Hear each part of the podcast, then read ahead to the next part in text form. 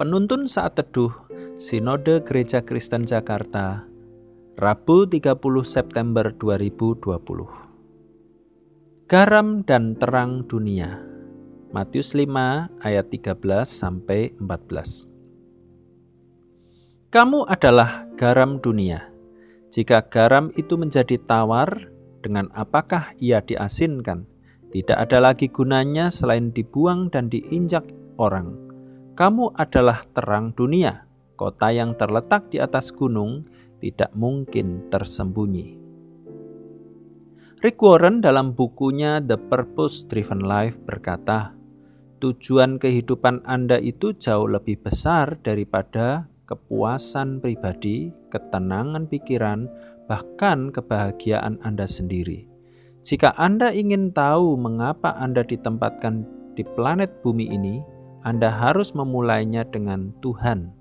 Anda dilahirkan oleh tujuannya dan untuk tujuan itu.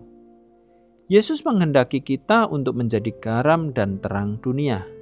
Garam tidak akan berubah rasanya ketika bercampur dengan masakan. Garam akan tetap asin sebagai garam dunia apakah kita akan tetap membawa identitas kita sebagai murid Kristus di lingkungan sekitar kita. Terang akan bersinar dalam gelap, dan kegelapan tidak akan menguasainya. Sebagai terang, kita dapat bersinar dan menjadi teladan dalam seluruh aspek kehidupan, sehingga orang lain dapat melihat Kristus dalam diri kita dan memuliakan Allah. Syukur kepada Tuhan karena banyak orang Kristen yang dengan penuh semangat dan sukacita menjadi garam dan terang dunia.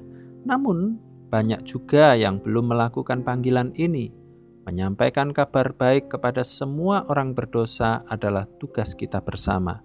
Tuhan bisa memakai kita untuk menjadi garam dan terang dunia dengan apa yang ada pada kita. Contohnya, William Wilberforce, anggota parlemen, menggunakan politiknya sebagai sarana pelayanan. C.S. Lewis sebagai sastrawan bersaksi melalui buku-bukunya, bukan hanya melalui penginjilan pribadinya. Gunakanlah talenta dan kesempatan yang Tuhan berikan kepada kita untuk bersaksi bagi kemuliaannya dan menyebarluaskan Injil yang mulia. Jadilah garam dan terang bagi orang-orang di sekitarmu. Tuhan Yesus memberkati.